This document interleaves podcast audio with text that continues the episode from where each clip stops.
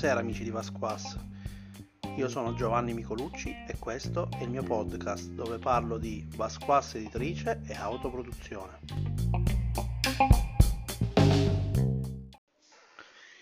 In questa puntata del podcast mettetevi comodi perché vi andrò a presentare Thompson 1928. Spero di impiegare meno di un'ora come ho fatto per login e quindi iniziamo. Bene, iniziamo subito a parlare di Thompson 1928. Tutti dicono che sono un uomo del racket.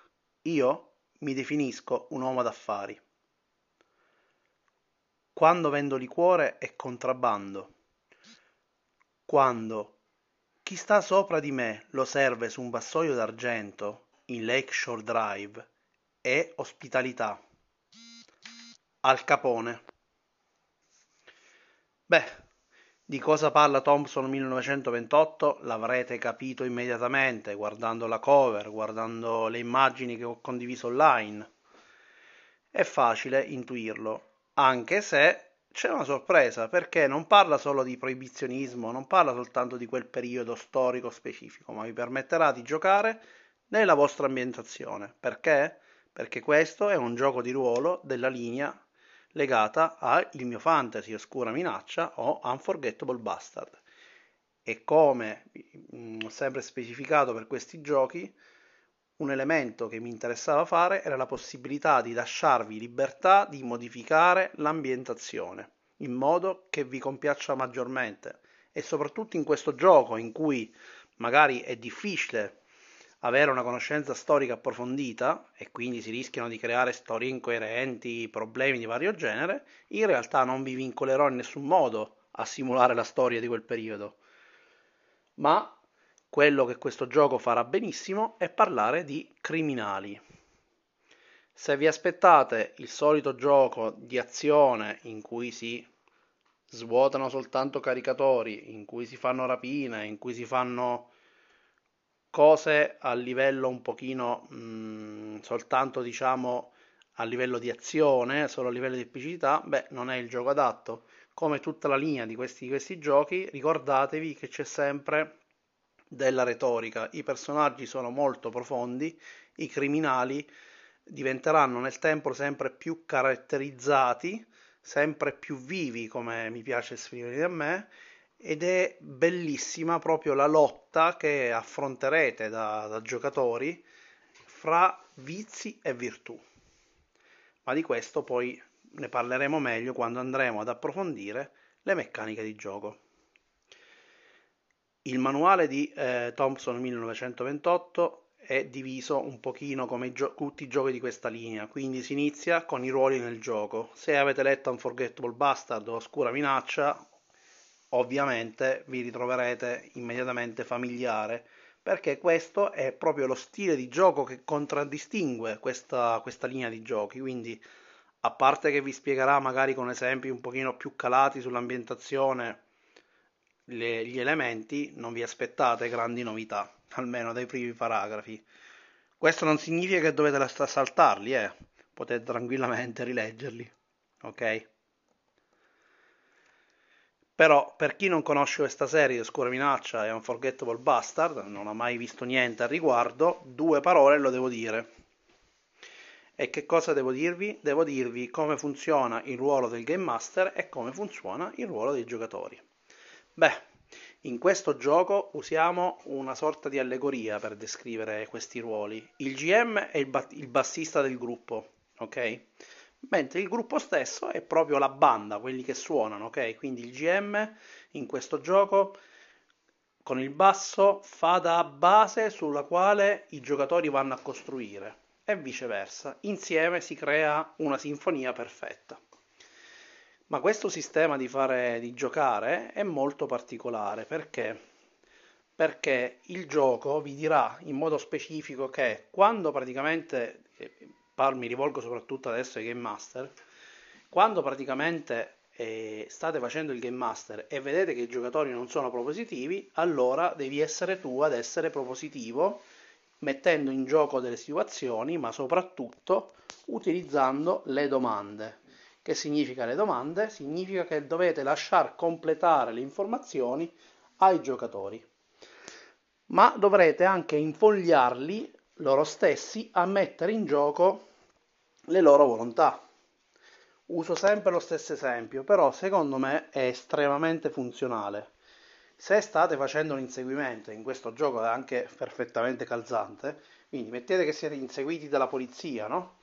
La polizia arriva di corsa e, e poi i giocatori chiaramente chiederete ai giocatori voi cosa fate e i giocatori diranno guarda scappo, spacco il vetro di una macchina, ci salto sopra e parto a tutta, via, tutta birra per scomparire nel nulla.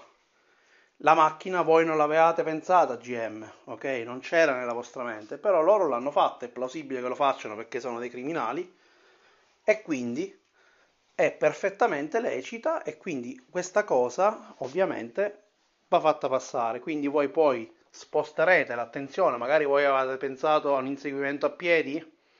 Beh, adesso magari potrete farvi un bellissimo inseguimento sulle auto, no?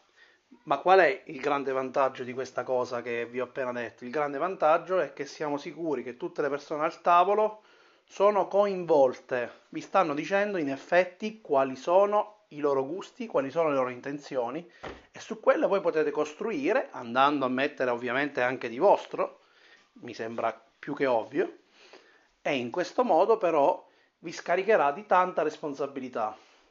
Molti mi dicono che giocare in questo modo è più difficile perché ci devi mettere tanta fantasia, tanta, tanta tanta inventiva. In realtà lo è molto di meno che giocare in altri modi, almeno per il Game Master, perché sostanzialmente tu, Game Master, eh, andrai a compensare quanti giocatori sono carenti nel farlo e andrai a stimolare la loro interazione. Ad un certo punto si inizierà a creare una sorta di flusso, ma per un motivo molto semplice, il fatto che se tu GM introduci, Ovviamente introduci per complicare le situazioni, ma se i giocatori introducono, loro cercano di introdurre per ottenere i loro obiettivi. Questa cosa è sottile, è nascosta sotto le, eh, sotto le meccaniche di questo gioco e in realtà è molto potente perché in effetti li aiuterà a mettersi in gioco. Ma come si prepara una partita a Thompson 1928?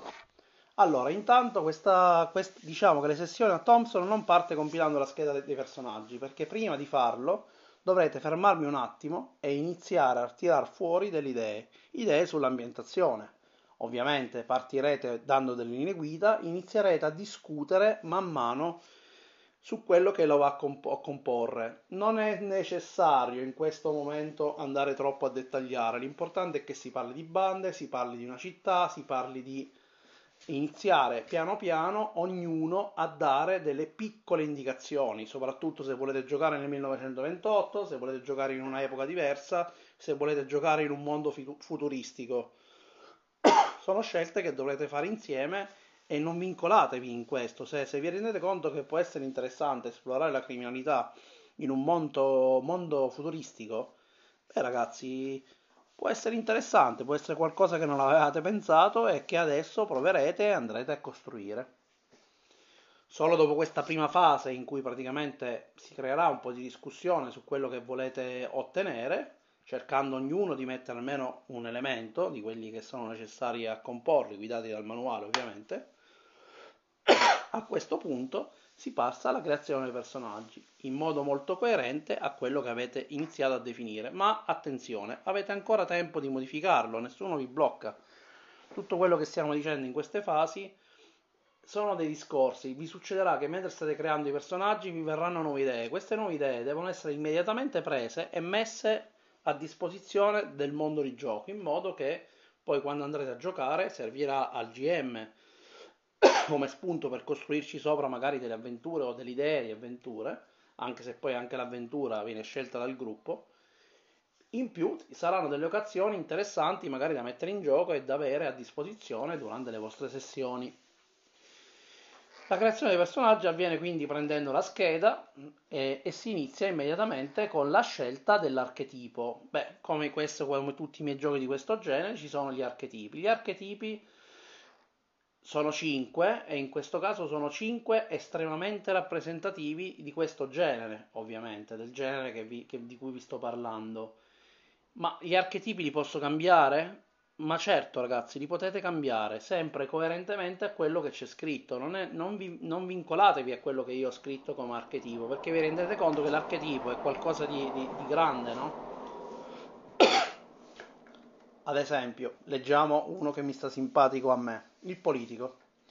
Le parole sono la tua arma, assieme alla tua totale mancanza di empatia verso gli altri. La tua intelligenza luciferina ti permette di utilizzare tutto quello che ti circonda a tuo vantaggio, spesso con distruttiva malvagità. Sei cresciuto nella strada ed hai imparato a farti rispettare incutendo timore a chi ti sta vicino. Più volte sei stato cercato e più volte ne sei uscito piegando chi ti stava davanti o facendoli scappare a gambe levate. Sei sempre stato anche il primo della classe. In un'altra vita avresti potuto fare una splendida ed onesta carriera, ma non in questa.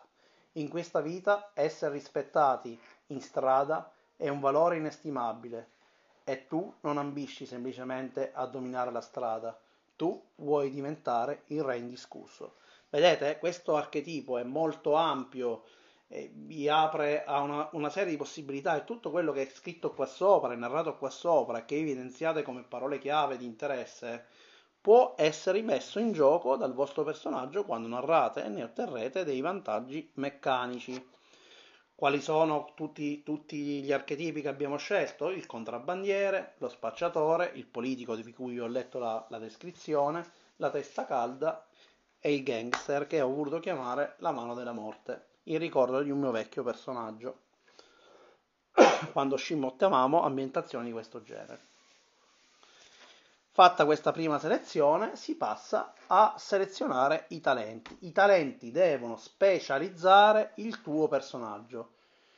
Io vi consiglio di scegliere due talenti e questi due talenti che andrete a scegliere devono essere uno legato più alle azioni fisiche e uno, lasciatemi dire, più al carattere. Per esempio, potrei creare un personaggio archetipo mano della morte, puoi scegliere di essere un freddo calcolatore, cioè in qualsiasi situazione ti trovi, tu e i tuoi compagni siete pezzi di una scacchiera da utilizzare con il massimo profitto per dare scacco matto ai tuoi nemici. La descrizione ovviamente del talento mi sembra esplicativa a questa magari che è più caratteriale, è chiaramente utilizzabile in varie situazioni, lo puoi usare anche in una sparatoria, lo puoi usare quando stai parlando con qualcuno per non, far, per non cadere diciamo, nella paura di farti scoprire, eccetera, eccetera. Quindi è chiaro che sono utilizzabili in più ambiti.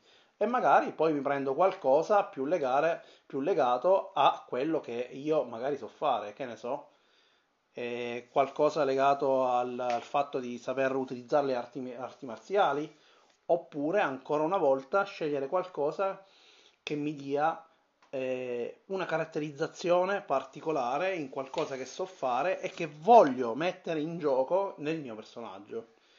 Anche i talenti nel gioco c'è la possibilità poi di aggiungerli, modificarli, quindi anche qui avete libertà. Potrete anche addirittura creare il vostro e quindi questa lista che io vi fornisco sono, è una lista semplice che però vi dà una buona idea su quello che potrete provare a creare.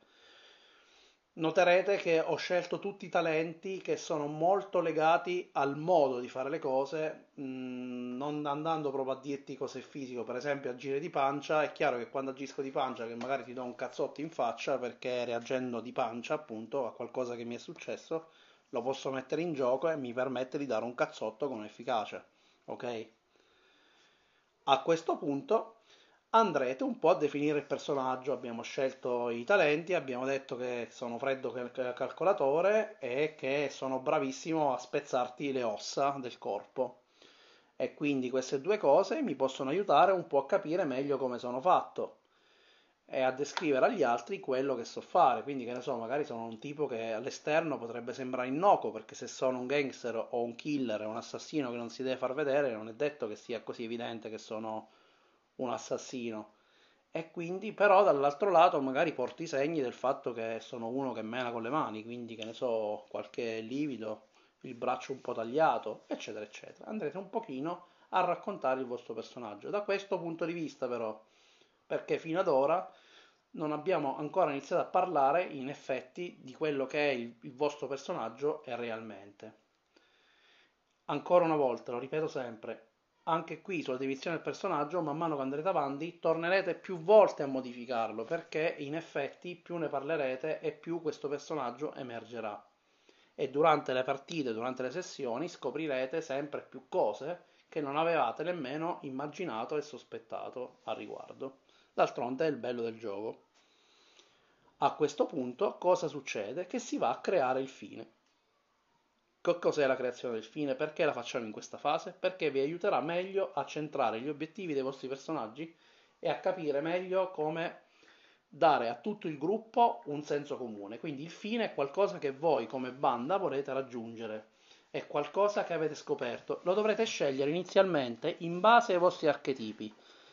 Allora, nel manuale non posso spiegare il motivo di questa cosa, ma a livello di aiuto in gioco qual è? È che il fatto che tu devi creare, si devono creare delle avventure, delle missioni che devono essere per gli archetipi, altrimenti non ha senso. Cioè, se io faccio un, un, gruppo che è dato da, che ne so, il contrabbandiere pilota e un altro personaggio che fa, non lo so, il, lo spacciatore, devo cercare di avere delle, delle, delle missioni che siano fittanti per quel tipo di, eh, di, personaggi. È chiaro che poi durante magari la campagna ci saranno delle situazioni in cui sarete un pochino dei pesci fuor d'acqua perché magari il GM vuole mettervi in difficoltà. Però rimane il fatto che la cosa migliore per, quanti, per, per ottenere il miglior risultato è che tutti siano sempre invogliati e, me, e vanno a, mettere, a valorizzare a mettere in gioco i personaggi, okay? che sono i veri protagonisti di questa storia. Quindi cosa fai? All'inizio il GM che parla e chiederà al primo giocatore che cosa ha potuto sentire, cosa desidera ardentemente e quindi che ne so, ti risponderà magari con la risposta classica, voglio diventare il più ricco del mondo. Va bene, ma come possiamo fare per diventare ricchi? Quali sono i primi passi che faresti tu se avessi una banda? E iniziate a parlare, a costruire su questa informazione. Quindi potrebbe uscire che qualcuno di voi ha sentito qualcosa riguardo di un carico di droga che, sta, che viene trasportato in città da un'altra banda di, di, di criminali, più che di droga, magari un, un carico di, di alcol. Ebbene ragazzi, ecco, questo è un ottimo spunto per iniziare a creare un fine, provare a rubare quel carico, provare a prendere quel carico, è un fine raggiungibile che permetterà ai vostri personaggi di crescere come banda e in generale è un ottimo punto di inizio per dare il via alla creazione dei punti fondamentali del personaggio, perché due punti fondamentali dei vostri personaggi sono i vizi e le virtù. Se conoscete i miei giochi di questo genere, li ricorderete come i legami, che di solito sono passato e presente, ma in questo gioco hanno cambiato nome per meglio eh, avvicinarsi a quello che rappresentano. Esistono tre tipi di vizi e virtù. Può essere un vizio e una virtù, può essere con una persona, con un luogo e con una motivazione. Un pochino come avveniva negli altri miei giochi. Con una persona, eh, chiaramente significa che praticamente è collegata a qualcuno o a un sentimento o una promessa che è stata fatta a una persona sentimento positivo o negativo, poi capiremo in che modo, con un luogo, per esempio la nostra prima, ripina, la prima rapina, oppure la prima volta è il luogo dove mi hanno tenuto rinchiuso e picchiato la prima volta che ho provato a, che ne so, a rispondere al capo della banda. Una motivazione, voglio diventare il re indiscusso della strada e sono disposto a tutto a farlo, sono ottimi per creare vizi e virtù. Ma in che modo? I vizi di virtù possono riferirsi in ogni caso al passato al presente del criminale, però è importante che i vizi rappresentano delle debolezze. Quando ripenso a quella persona o quando ripenso a quello che è successo, mi sfogo con l'alcol. Vedete che cos'è il vizio? Allora, supponiamo che voi eh, abbiamo parlato prima di quella scena in cui siete state magari rinchiuse da qualche parte perché avete risposto al capo della banda. Beh, voi non ci volete tornare a quello schifo.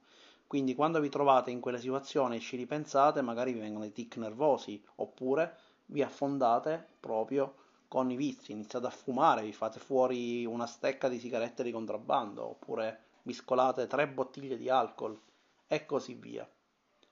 Invece le virtù sono molto più vicine al fine, quello che volete ottenere, ma sono anche degli ideali positivi. Voi direte dei criminali con degli ideali positivi. Beh, positivi nel, nel genere.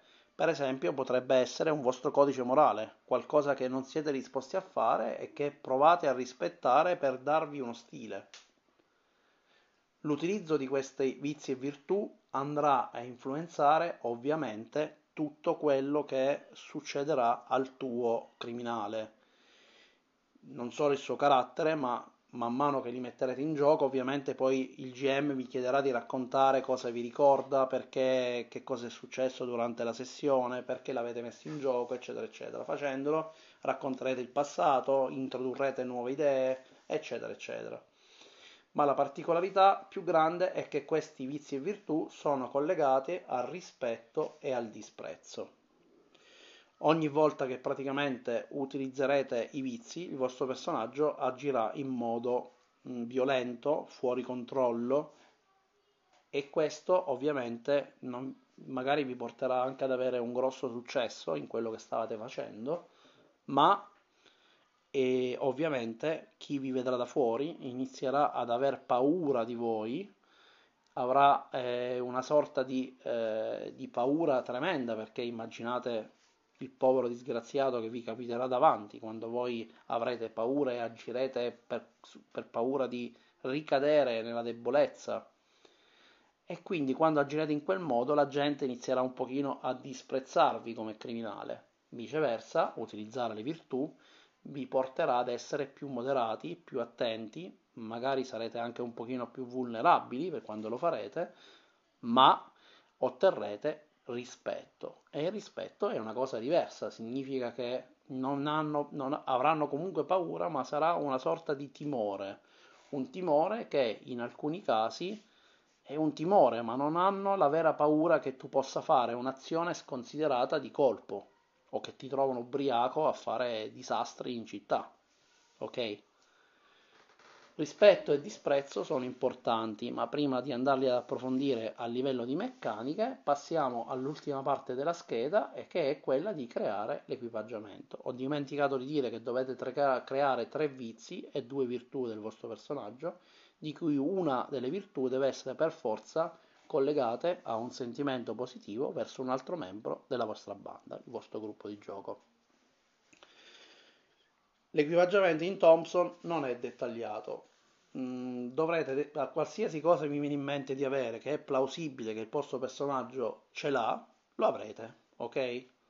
Se siete la mano della morte, è normale che avrete un fucile nascosto dentro la valigia di un violino, ok? Se è uno spacciatore magari ci avrà un pugnale o, o che ne so, i soldi per corrompere qualcuno e così via. Quindi non c'è limite a, questo, a quello che, che potrete utilizzare, però dovrete comunque scegliere un oggetto speciale, qualcosa che vi rappresenta. A me viene in mente sempre il catenaccio d'oro grosso di questi gangster americani, forse non di quell'epoca ovviamente, però il catenaccio grosso d'oro che magari non ha un effetto fisico rispetto agli altri, ma che magari quando giocate e descrivete che lo mettete in gioco incute timore, come abbiamo detto prima, alla persona che avete davanti. Piuttosto che ovviamente il vostro fucile che vi siete fatti costruire su misura e o qualsiasi altra cosa vi venga in mente. Ovviamente mettere in gioco l'oggetto speciale vi darà dei vantaggi. Poi eh, ovviamente andrete a settare lo stress, non ci sono i punti ferita per chi non conosce il mio genere di gioco, ci sono tre stati, ottimo stato, fuori gioco, eh, scusate, ottimo stato, stato intermedio e fuori gioco, e rappresentano lo stress, non è che significa che siete feriti o siete morti, quello che, quello che significa dipende da quello che è successo in fiction. Finita questa fase andrete a creare la banda la banda inizialmente è un contenitore quasi vuoto, anche se in realtà qualcosina già avete, avete già una piccola rendita della vostra attività illecita, qualcosa che potrete definire, può essere qualsiasi cosa, anche il semplice lavoro che avete fatto per altre, per altre bande. Una volta che l'avrete definita, inizierete a popolare quella che è la barra del dominio della città. È una barra che parte già con tre crocette segnate su 7, potrei dire una cavolata, non mi ricordo se sono 7, ma credo di sì. e questo rappresenta il fatto che anche se siete agli inizi avete già una piccola rendita della vostra attività illecita. Poi come funzionano le meccaniche lo vedremo dopo. Chiaramente poi il manuale vi consiglia di iniziare a, a creare la prima missione, in parte l'avete già parlata nel fine, che eh, sostanzialmente servirà a dare la base, ma sicuramente avrete definito nuovi legami, avete creato vizi e virtù e avranno contribuito ulteriormente a rendere più specifico quello che volete ottenere. Però prima di passare alla prima, alla prima diciamo, missione, seguendo sempre il manuale, andremo a parlare delle meccaniche. In questo gioco ci sono vari counter, chiamiamoli orologi, eccetera, eccetera. Io li chiamo barre, ok?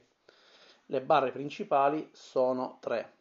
La barra del disprezzo, la barra del rispetto e la barra del dominio della città. Esiste inoltre una sorta di barra che invece è definita della fine più generica e più ad alto livello, ma capiremo dopo a cosa serve, lo spiegheremo meglio, perché è legata sostanzialmente a quello che dovrete ottenere, a quello che volete ottenere, alla missione corrente. Ok? Però diciamo che le tre barre principali da tenere sott'occhio sono le barre del disprezzo, del rispetto e del dominio della città. La barra del disprezzo ha 5 caselle e e cosa significa? Beh, è la barra che andrete a popolare ogni volta che giocherete e metterete in gioco del, dei, dei, vizi. E leggiamo il manuale perché lo spiega secondo me in modo molto corretto. Avete modi ben poco ortodossi di agire. Sì, anche per una banda di criminali. Avete il terrore di ripiombare nel vostro passato e dunque finite per sfogare le vostre pulsioni in alcol da contrabbando, droga e lussuria. Questa barra ha lo scopo di indicare questo aspetto del vostro personaggio. Arrivare al valore massimo farà sì che vi esponiate troppo e che ben presto possiate ritrovarvi dietro le sbarre. Sì, un pochino come la barra dei ricercati di molti altri giochi, ma qui è un pochino più profonda. In generale, più sarete avventati, più violenti, più sarete, vi lascerete andare coi vizi, più inizierete a lasciare tracce per la polizia che vi permetteranno poi di incastrarvi e anche farvi finire dietro le sbarre. Posto malgarato. La barra del rispetto ha sempre 5 caselle, il vostro codice etico e morale. Siete criminali, ma in fondo avete un vostro codice, degli ideali. Avete un modo di fare le cose che vi porterà ad essere rispettati ed al contempo temuti nell'ambiente criminale. Ma fate attenzione, perché presto o tardi attrarrete l'attenzione dei boss di città. Ed allora il vostro codice potrebbe servire a ben poco. Beh, mi sembra evidente quando cosa serve e come venga utilizzato. Diciamo che più rispetto guadagnerete, più boss di altre città o della vostra stessa città inizieranno a temervi e quando inizieranno a temervi di solito loro hanno dei modi poco ortodossi per risolvere queste questioni. Per finire, il barro della dominio della città, ne abbiamo parlato prima, vi confermo che ha 7 caselle e indica quando siete vicini a raggiungere la vetta. La città un giorno potrebbe diventare vostra, ma fate attenzione, più alto è il piedistallo, più rovinosa è la caduta. La barra del fine, infine, l'ultima barra di cui ho detto a un pochino più alto livello, che comunque è da considerarsi sulla specifica missione, serve invece a capire quanto vicini siete a prendere un bel carico di alcol di contrabbando piuttosto che comunque chiudere la missione. Ovviamente le singole barre poi vengono approfondite all'interno del manuale, quindi le troverete spiegate bene. Questo diciamo, paragrafo iniziale è, è importante perché vi permette di avere sempre un'idea dall'alto di quello che è il gioco e di come è, è composto. Finita questa parte, il gioco è pronto e è praticamente pronto a introdurvi al conflitto. Veniamo alle meccaniche del conflitto. Beh, che cos'è il conflitto? Il conflitto è quel momento nel gioco in cui un giocatore vuole raggiungere un obiettivo attraverso il suo personaggio, ma qualcuno o qualcosa gli si oppone. Chiaro, no? L'opposizione può essere attiva, come un avversario che tenta di fuggire, o passiva, come una scena nella quale si, sta di, eh, si stanno cercando ad esempio delle tracce. Quindi come funziona? Il giocatore dichiara la sua intenzione, quello che vuole ottenere, e così fa lo stesso il GM ovviamente. Chiaramente se l'intenzione del GM non è chiara, non è, non, è, non è, sempre necessario essere precisissimi. Quando non è chiara, quando non è evidente, non emerge immediatamente dalla fiction, allora si può andare a specificare, lo potete anche chiedere sostanzialmente. Le meccaniche del gioco sono fatte in modo per farvi mettere in gioco i vostri vizi e le vostre virtù, perché saranno quelle in sostanza che poi andranno a modificare il carattere del vostro personaggio. Più utilizzerete le virtù, più il vostro personaggio guadagnerà rispetto. rispetto scusatevi. Invece, utilizzando i vizi, diventerete sempre più violenti, schiavi dei vostri bisogni e delle vostre debolezze. Questo ovviamente vi porterà ad agire eh, in modo sbagliato e la gente inizierà a provare nei vostri confronti disprezzo e paura. Quando si gioca a Thompson la cosa più importante è capire che non dovete giocare per vincere o perdere, ma nemmeno per fare una brutta figura. Non vi preoccupate di mettere in gioco dei virtù o dei vizi in situazioni che non sarebbero convenienti a livello meccanico. È inutile, state, cioè, state rovinando la fiction che ne viene fuori. Comportatevi come se fosse il vostro personaggio, quindi mettete in gioco i vizi e virtù quando è necessario. Dall'altro lato, ricordatevi che il GM potrà tentare i vostri vizi e virtù. Lo potrà fare in seguito a un conflitto, lo potrà fare eh, proprio nel conflitto stesso. Se ad esempio, non lo so, quello che state per fare vi ricorda qualcosa che vi è successo in passato, il GM ve lo dirà e a quel punto, per esempio, sarete costretti comunque a utilizzare un vizio per questo tipo di conflitto. Quindi, ve lo ricordo ancora una volta, non giocate per vincere o perdere, giocate per ottenere il migliore ritorno estetico. Solo così riusciranno fuori delle avventure spettacolari e, e, e avvincenti. Il conflitto avviene mediante l'utilizzo di sé facce. Utilizzare l'archetipo o il talento vi permetterà di lanciare più di 6. Quindi prenderete un D6 se mettete in gioco il vostro archetipo, un D6 se mettete in gioco il vostro talento. 1. Al massimo potete ottenere 2 D6, potete dire di utilizzare più talenti ad esempio insieme, ma comunque per i talenti prenderete comunque un solo D6. Ok? Non serve fornire molti dettagli, è sufficiente dire guarda l'archetipo va bene perché eh, sto facendo una scena in cui mh, le mie abilità da pilota sono, sono, rispettate, magari siete un contrabbandiere, e l'altra un corriere della, della droga, e l'altra invece in, uh, il talento invece che ne so, è un freddo calcolatore, quindi siete in una situazione magari di inseguimento, state guidando la macchina a tutta velocità, state scappando, però siete dei freddi calcolatori, quindi magari provate a fare qualcosa che vi permette di infilarvi in un vicolo e stare tranquilli spegnendo la macchina perché sicuramente non vi hanno visto entrare, eccetera. In questo modo prenderete 2 di 6. Ci sono poi delle condizioni particolari che vi faranno ottenere dei bonus sul lancio dei dati, rilanciare i dati, eccetera, eccetera.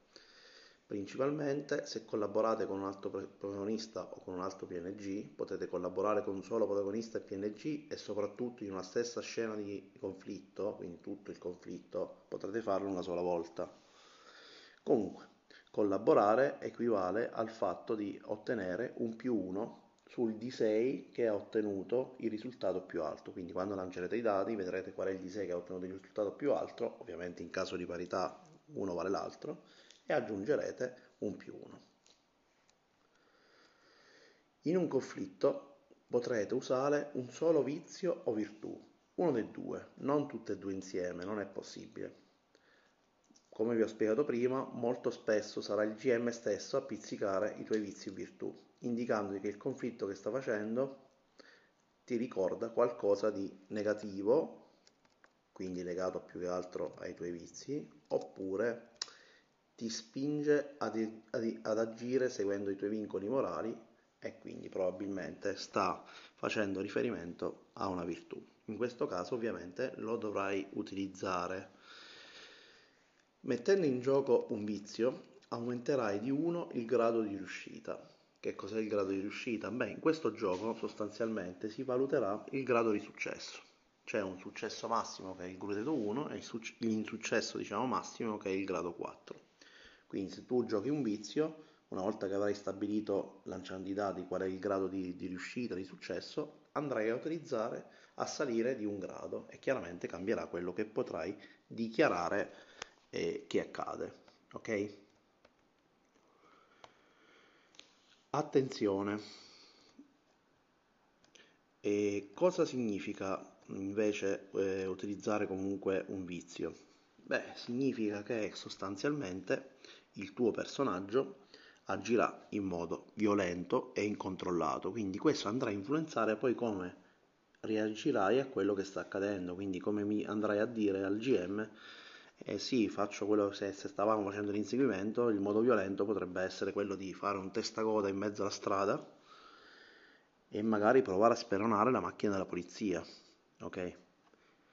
Viceversa, se state utilizzando la virtù, eccetera, eccetera, magari eh, spiegate come sapete che state in un centro cittadino e che se fate un massacro la gente poi vi odierà e quindi cosa fate? Cercate di spostare l'inseguimento in un posto dove vi è più conveniente. Chiaramente non siete mai dei santi, però in generale è diciamo, un comportamento secondo una morale per evitare di fare massacri di persone che non c'entrano niente. In fondo sono potenziali clienti se ci pensiamo, per il vostro traffico di alcol. Se mettete in gioco invece un vantaggio, eh, di solito i vantaggi sono degli elementi scenici, comunque vi darà un più uno come diciamo la collaborare con un altro personaggio. E potete usare sempre un solo vantaggio e quindi diciamo che di bonus che vi danno più sul lancio dei dati potete avere o, o con il vantaggio o con eh, diciamo collaborare con un altro personaggio. L'altro elemento molto importante che potete usare una sola volta nel conflitto, in tutta la scena del conflitto, è l'oggetto speciale. Quando lo mettete in gioco vi permetterà di rilanciare il dado. Utilizzare una sola volta non significa che potete sparare col fucile un solo colpo se è il vostro oggetto speciale, lo potete comunque utilizzare, ma per una volta quell'oggetto vi permetterà di rilanciare un dado. Scegliete quando farlo nel modo migliore. Le condizioni del GM invece sono degli eventi sfavorevoli, invece di aggiungere 1 al tiro del dado più alto va a sottrarre. Le condizioni di solito si perdono a causa di fallimenti o di qualcosa che, che è successo. Okay? E quali sono gli esiti del conflitto? Andiamo un pochino a, cal- a capire come funziona. Quindi il giocatore lancia tutti i due 6 che è riuscito a ottenere, mettendo in gioco i vari aspetti del suo protagonista. Valuterà il risultato scegliendo il D6 con il risultato più alto, sommerà gli eventuali vantaggi e collaborazioni ovviamente e andrà a sottrarre le condizioni attive. Quindi lancio 2 D6 e ottengo 3 e 4. 4 è il dato più alto, per esempio ho collaborato con un altro personaggio, quindi vado a sommare a questo 4 5. E questo diciamo è il sistema. Una volta visto qual è il risultato dei dati, nel manuale trovate una tabellina, un, un dei paragrafi dove vi dice, a seconda del risultato che avete ottenuto col dato, qual è il grado di successo. Avrete un grado 4 con 6 o più, perché 6 o più? Perché effettivamente utilizzando i vantaggi potreste arrivare a fare con i dati 7, 8 o numeri diversi ok?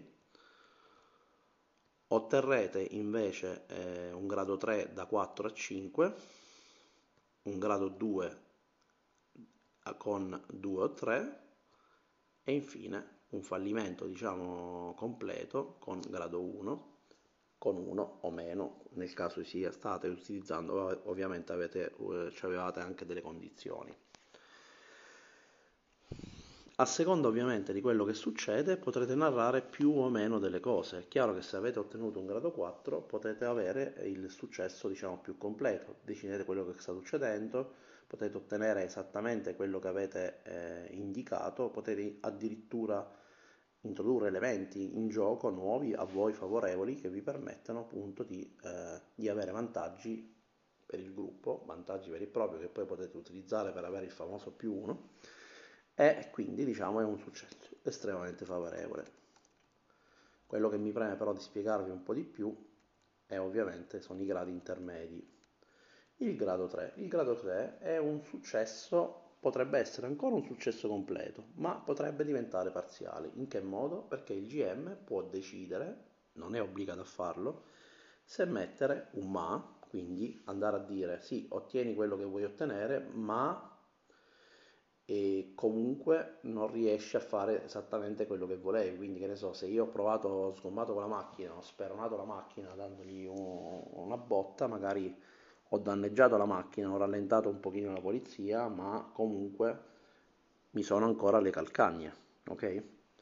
Il GM può mettere un ma, può scegliere tre opzioni in realtà, può aggiungere una nuova condizione negativa, sbatti e che ne so, la macchina si è danneggiata, adesso per metterla sulla macchina, e quindi praticamente, che ne so, si è spaccato il vetro e ti ha colpito sulla faccia facendoti vedere me peggio, e quindi una condizione negativa, oppure il GM può obbligare il protagonista ad utilizzare nella prossima scena un vizio e una virtù. Come? Come dicendoti che sostanzialmente quando vai a speronare la macchina della polizia dai una botta e che ne so, noti qualcosa o qualcuno che eh, magari odiavi profondamente all'interno della macchina polizia, quindi qualcuno magari ha fatto una soffiata, a quel punto il tuo personaggio quando andrà a agire la prossima volta sarà obbligato a mettere in gioco il vizio collegato. Ovviamente la stessa cosa vale per le virtù, nel caso in cui il GM magari vi dice che scommando con la macchina mentre sta rigirando stai per schiaffare sotto dei pedoni, quindi ti obbliga magari a mettere in gioco la virtù che è il tuo codice morale, che è legata al tuo codice morale e quindi magari eh, anche se non è proprio conveniente te andrai a spostare eh, a fare l'inseguimento più lontano possibile dalla città per evitare che la gente ti inizi ad odiare, a disprezzare. È molto interessante questa meccanica, lo so. E l'altra possibilità è invece il grado 2, ovvero con 2 o 3. In questo caso ovviamente sarà il GM a narrare mh, mm, e il giocatore, come ha fatto il GM, potrà andare a inserire un ma. Quando lo fa, ah, e quello che mi sono dimenticato di dire è che mh, mm,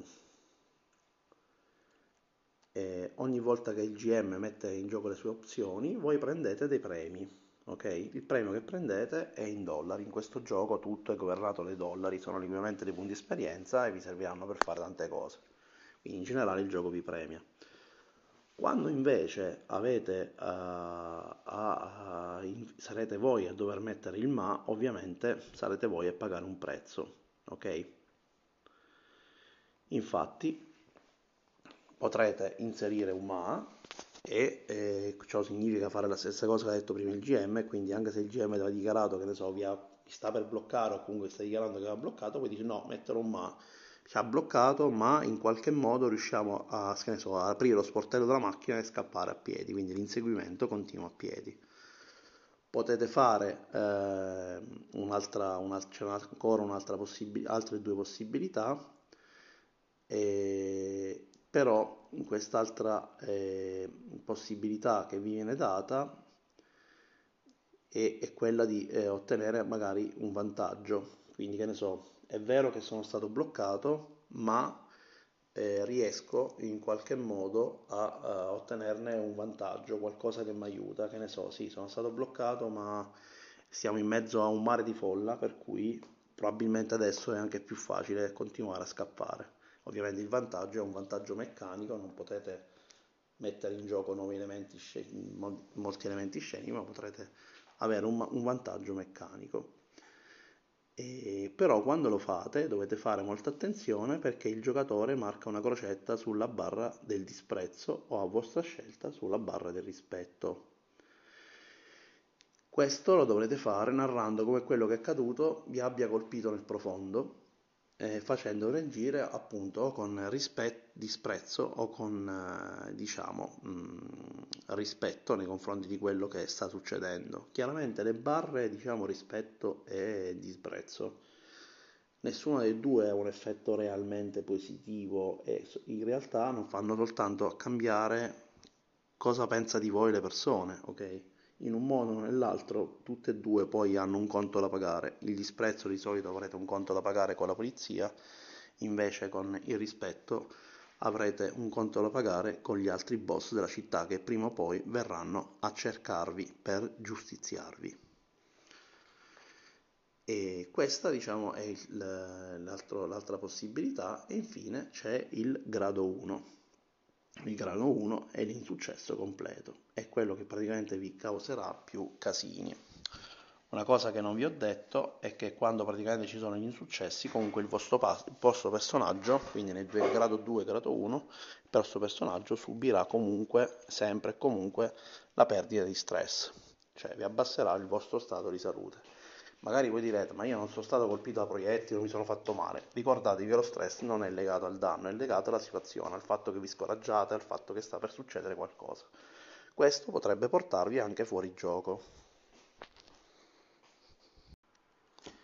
Cosa succede quando il personaggio finisce fuori gioco? Beh, il vostro personaggio è forse troppo ferito o scosso per quello che è successo e quindi ovviamente svenuto oppure non è più in grado di agire o di ottenere quello che vuole, fa un grosso errore. Quando praticamente il conflitto in corso è finito, potrete richiamare gratuitamente una scena di legame. Questa eh, scena di legame vi permetterà poi di recuperare il vostro stato di salute e tornare alla normalità. Però c'è un pezzo da pagare quando praticamente questa cosa accade, ovviamente salirà il vostro livello di eh, disprezzo, perché comunque rispetto ad altri boss, questa cosa che vi è andata a finire male si scoprirà. Ok, quindi andate a mettere una crocetta sulla barra del disprezzo. C'è la possibilità in questo gioco anche che ci siano conflitti fra PG, siete criminali, prima o poi qualcosa potrebbe andare storta, potrebbe non andare come come meglio, eh, come volete, insomma.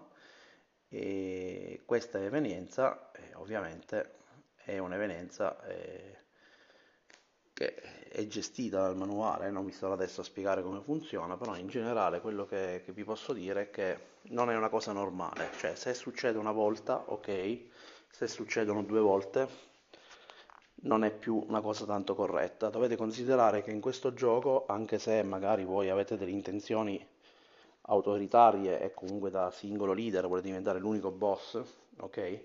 Avrete modo di, di farlo nelle scene decisive, quando praticamente ormai avrete dominato la città.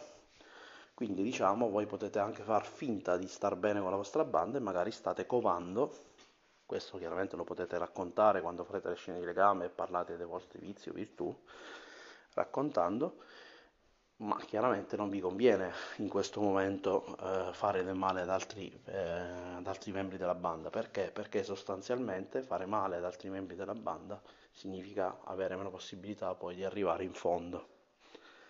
Quindi pensateci bene, il gioco è fatto apposta, se vi rendete conto che proprio un personaggio non fa parte più della banda, la cosa migliore è che esca dalla banda, quel giocatore rientrerà in gioco con un nuovo personaggio che è motivato invece a far parte del, del gruppo. Sostanzialmente questa cosa succede, non è che non succede, ed è anche molto bello. È come quando in un libro a un certo punto uno dei personaggi che sembrava comunque della banda, eccetera, eccetera, magari si scopre di essere un cattivo. Il cattivo poi però è di utilizzo sostanzialmente del GM e il GM ovviamente ne prenderà il controllo e da quel momento in poi sarà a suo utilizzo. E non solo sarà a suo utilizzo, ma l'altro giocatore rientrerà con un nuovo personaggio più motivato, magari un PNG che avete conosciuto o un altro tipo di personaggio.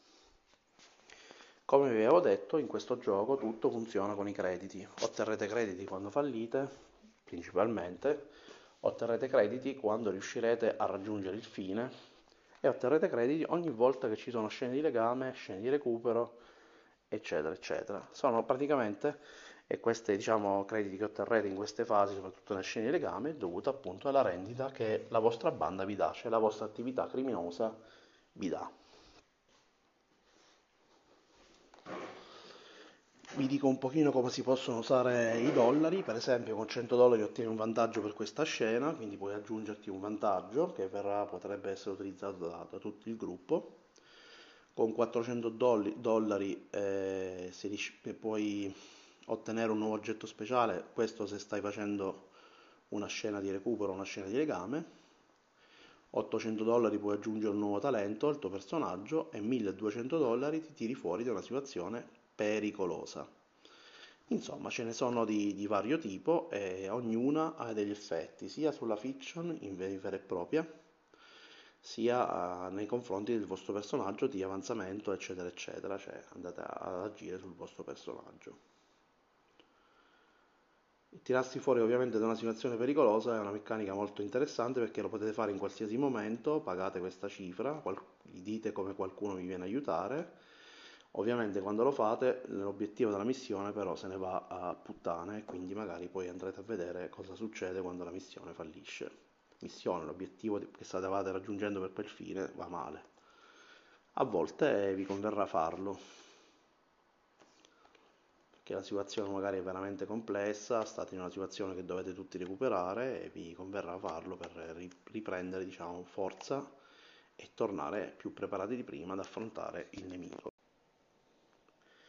Allora, Thompson gestisce diciamo, i vari momenti del gioco in scene. Le scene sono una successiva all'altra, non è che vi accorgerete più a un certo punto della differenza fra una e l'altra diciamo che man mano che iniziate a giocare queste scene diventeranno estremamente fluide e una successiva all'altra come se stesse giocando un flusso. Sarà facile riconoscere quando state facendo una scena di missione perché effettivamente state provando a raggiungere il fine, sarà facile quando andrete a fare una scena di, eh, di legame o di recupero che sia, perché sono quei momenti in cui invece i vostri personaggi stanno giocando nella città, si stanno riposando, stanno recuperando le forze, sono i momenti in cui sfogherete tutto il nervoso eh, legato a, so, a, vizi e virtù che sono state richiamate eh, durante eh, il conflitto. E non vi spiegherò come dare il via alla prima missione perché comunque il manuale è molto chiaro, abbiamo parlato del fine e in sostanza a partire da quello che avete definito con i vari personaggi sarà facile poi eh, creare una prima missione, per esempio andare a cercare di prendere questo carico di droga, ricordatevi che il fine può essere ottenuto quando avete riempito la barra del fine. Quindi all'inizio dovete fare delle missioni di approccio a raggiungere il fine, cioè il gruppo potrà narrare di raggiungere il fine solo ed esclusivamente quando il fine, ovviamente, la barra del fine ormai è vicina ad essere riempita. Questa cosa vi servirà a voi, a GM soprattutto per scandire il tempo, ma anche per i giocatori per capire quando possono provare ad acciaffare quello che, che vogliono prendere. Ok? Vediamo un po'. Cosa succede? Abbiamo detto che praticamente, sostanzialmente, tutte queste scene, quindi per raggiungere il fine farete tante missioni, farete tante, avrete so, tanti sotto obiettivi. Queste missioni possono finire o in modo eh, positivo o in modo negativo, ovviamente. È positivo quando avete raggiunto quello che era l'obiettivo che vi eravate prefissati. Se dovevate trovare un informatore che vi avrebbe dato preziose informazioni e l'avete trovato, benissimo, avete raggiunto il fine, narrerete come questo informatore vi darà le informazioni che vi mancano, narratele come voglio, meglio credete e successivamente avrete ottenuto un successo dalla missione. Viceversa, se la uh, missione è andata male, ovvero se la missione è, eh, non siete riusciti a raggiungere il fine o non è più raggiungibile di solito, oppure tutti i personaggi per esempio sono usciti completamente fuori gioco, tutti insieme fuori gioco, ovviamente e avete perso la missione. Quando avete vinto la missione avanzerete nel fine, quando invece perderete la missione non metterete una crocetta sulla barra del fine. A questo punto cosa succede? Che sostanzialmente abbiamo capito come è andata a finire la, la missione, questa scena di missione che, che è appena conclusa e sostanzialmente andremo quindi a, a, fare la scena di legame. La scena di legame ha il principale scopo di sbloccare i legami, rimettervi in forza e chiaramente portare un avanzamento della storia. Quando praticamente la scena di legame inizia, la prima cosa da fare è stabilire qual è l'atteggiamento che avrete in questa scena, cioè quello che vi ha lasciato la precedente missione. Come lo farete? In base ai vizi e virtù che avete utilizzato. Se avete utilizzato più virtù, allora il vostro personaggio sarà calmo, tranquillo, razionale, si sentirà sicuro di sé e sicuramente vorrà vivere delle scene in cui dimostrerà che la gente ha timore di lui. In queste scene avete pieno potere di dire questa cosa. L'altra cosa importante è che dovrete marcare una crocetta sulla barra del rispetto. Viceversa, se avete usato più i vizi, cioè significa che il vostro personaggio ha avuto paura, ha avuto stressato da quello che è successo, ecco che entrerà in gioco eh, appunto il vizio, quindi se avete il vizio dell'alcol, beh ragazzi in questa scena che andrete a raccontare di legame probabilmente vi perderete in questo vizio, racconterete di come berrete troppo, magari farete casino. Ricordate che avete pieno potere e quindi le persone non possono fare nulla contro di voi e quindi che ne so, raccontate quello che cosa eh, combinate. Quando lo fate chiaramente marchiate una, una crocetta su disprezzo. C'è una condizione particolare in cui avete usato lo stesso numero di vizi e virtù, beh, in questo caso sarete voi giocatori a scegliere cosa vi ha lasciato questa missione e dovrete scegliere se marchiare una crocetta sul rispetto o eh, sul disprezzo.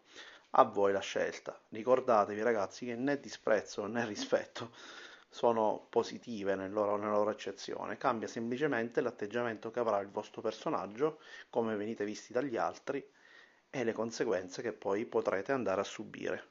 Diciamo che prima o poi in questo gioco c'è sempre un conto da pagare e a volte la vostra vita potrebbe dipendere da quella degli altri membri del gruppo. Beh sì ragazzi, in questo gioco non parliamo di stinghi di santi, ricordatevelo, non prendetevela a male, è così, fa parte del, del gioco. Benissimo. Vediamo alcune condizioni.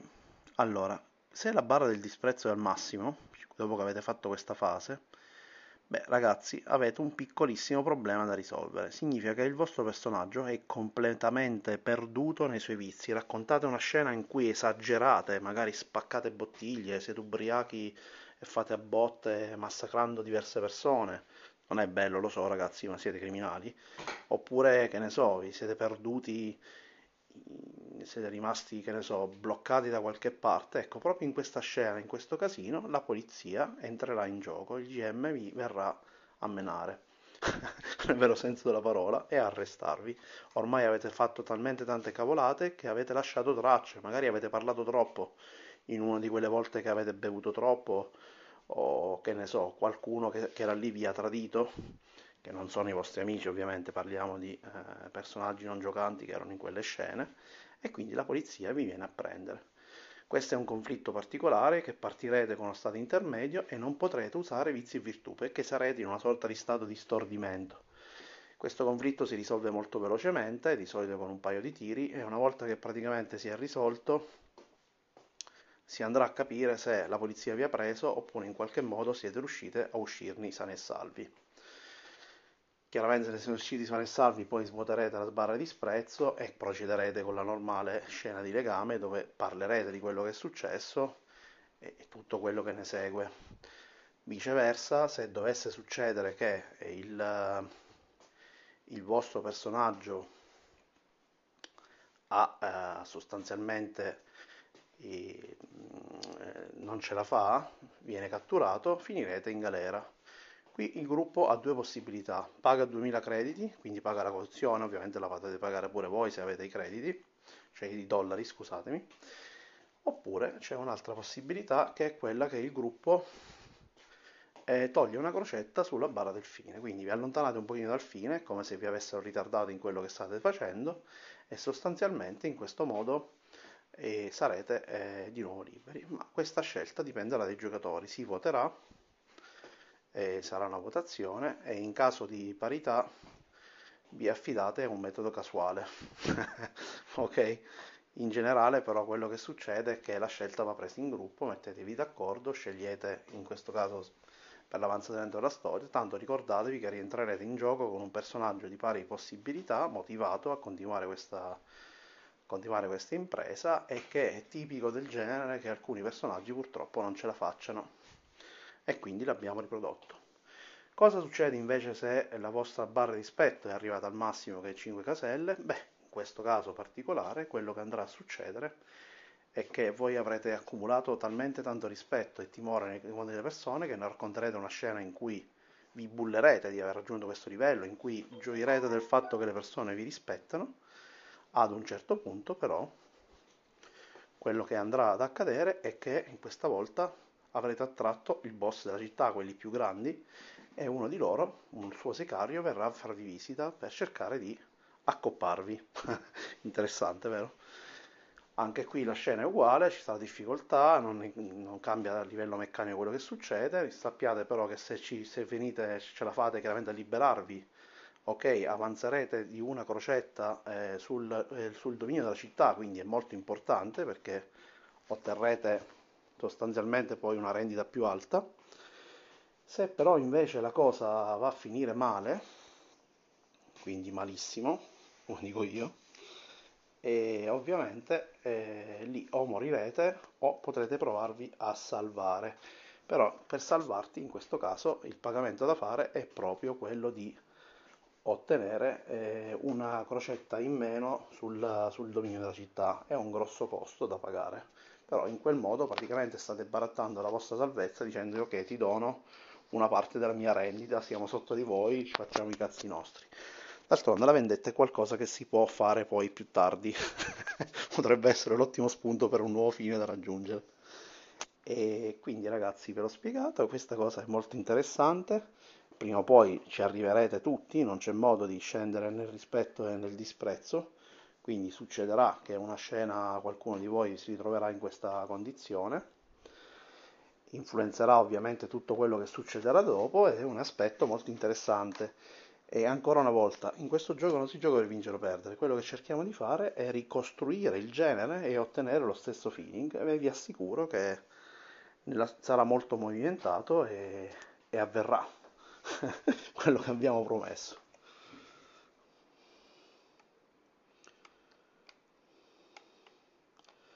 A questo punto, vabbè, si vanno a fare varie valutazioni, ci sarà la rendita, cioè la vostra, diciamo, avete visto quant'è la barra del dominio, vi darà i soldi, vi darà 50 dollari per ogni eh, persona, per ogni, diciamo, mh, mm, scusatemi, per ogni crocetta che avete sulla rendita. Se all'inizio avete vinto la prima missione, magari adesso avrete 4 crocette, quindi 4 crocette vi andate a prendere 200 eh, crediti. Mm, la rendita non viene data ogni volta che finisce inizio o finisce la missione, si dà ogni volta che c'è una scena di legame, quindi anche negli intramezzi comunque questa rendita viene data, questi soldi vi saranno utili perché poi accumulerete soldi per, da utilizzare nei casi in cui magari vi arrestati, potete utilizzare per, per sbloccare scene, come abbiamo detto. Questi soldi però sono di gruppo, ho capito?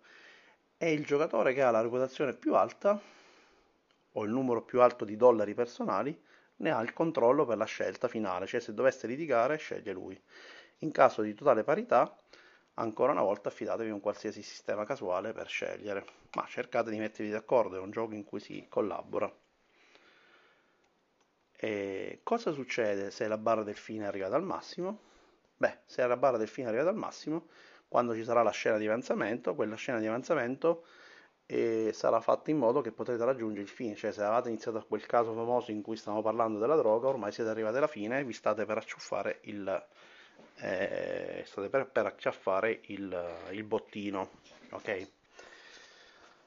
Come funziona la scena di avanzamento? Beh, la scena di avanzamento ha due funzionalità. La prima funzionalità si avviene sempre all'interno della scena di legame, ovviamente. La prima funzionalità è quella di sbloccare i vizi e virtù. Che significa sbloccare? Avete, vi ricordate che vi ho detto che quando avete utilizzato un vizio o una virtù dovrete metterci una crocetta da fianco e che sarà bloccata? Beh, per sbloccarla dovete fare una scena di legame e per sbloccarla dovete mettere in gioco quello che vi è accaduto, ok? Quindi andrete a raccontare tutto quello che vi è accaduto e racconterete come questi vizi e virtù vi hanno influenzato. Per farlo ovviamente il GM vi farà delle domande e voi stessi andrete a introdurre degli elementi. Se per esempio ho avuto paura di, di ricadere, quindi chiaramente racconto come mi sto alcolizzando perché è l'alcol il mio metodo di sfogare, tra virgolette io sono astemio, però in generale mettiamo che il vizio sia quello, quindi tu racconti come praticamente ti perdi in quello o in qualsiasi altra cosa, tipo la lussuria, dici che praticamente, che ne so, ti, se ti butti in un letto coperto di, di dollari o di diamanti o di altro, chiaramente è figurativa questa scena, e quindi metti in gioco questo vizio e vai a approfondire quello che questo vizio o questa virtù che hai utilizzato significa per te, evolvendola. Ciò significa che se per esempio ti ricorda, se per esempio questo tuo vizio, eh, virtù era legata o vizio virtù era legata a un, qualcosa che ti era successo in passato, beh, il GM ti potrebbe chiedere raccontami qualcosa in più e quindi tu racconterai una scenetta, un flashback in cui dirai guarda eh, mi ricordo quando quel disgraziato mi chiuse dentro una stanza e fin quando non, non gli ho promesso che gli davo 10 dollari al giorno, dico una stupidaggine, non potevo uscire di lì e quando ho rivisto la sua faccia l'altro giorno per strada ed era proprio lui che, che ci stava impedendo di ottenere quello che volevamo, non, non, non ci ho visto più. Dall'altro lato ovviamente andrete poi a sfogare tutto con i vizi. Le scene di legame sono, diciamo, la meccanica più forte mio, dei miei giochi di questo genere, ormai sono famosi, diciamo, da questo punto di vista. E in generale queste scene sono molto particolari, sono le scene in cui parlate fra voi, in questo momento recupererete lo stato di salute tornando al massimo e vi preparerete ad andare avanti. Ovviamente, come ho detto prima, se per caso avete raggiunto il massimo del fine, quando andrete a fare la scena di avanzamento, Ovviamente avanzerete poi la missione, quindi non è che andrete a cercare un nuovo obiettivo per raggiungere il fine corrente, ma andrete a puntare al, al fine massimo. Quindi sostanzialmente il gioco, adesso che un pochino vi ho spiegato meglio, vi guiderà in tutte le fasi e tutte le scene hanno una, una sorta di importanza e di eh, e di meccaniche da utilizzare in modo che tutto sia guidato, sia le fasi diciamo di scene di missione in cui state veramente agendo per giungere il fine, sia ancora una volta ve lo ripeto, le scene che vengono chiamate con il termine tecnico downtime, ma che significano sostanzialmente sono le scene di vita quotidiana dei vostri personaggi.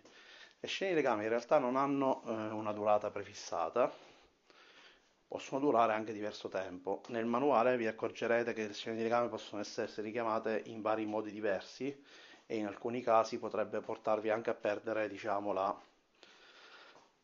la, la, missione. Infatti, per esempio, se state facendo la missione finale, cioè quella collegata a raggiungere il fine, non potete chiamare la scena di legame, perché richiamare la scena di legame per curarvi o riprendervi quando siete parzialmente colpiti equivarrà a aver perso diciamo, la missione finale con quello che ne consegue.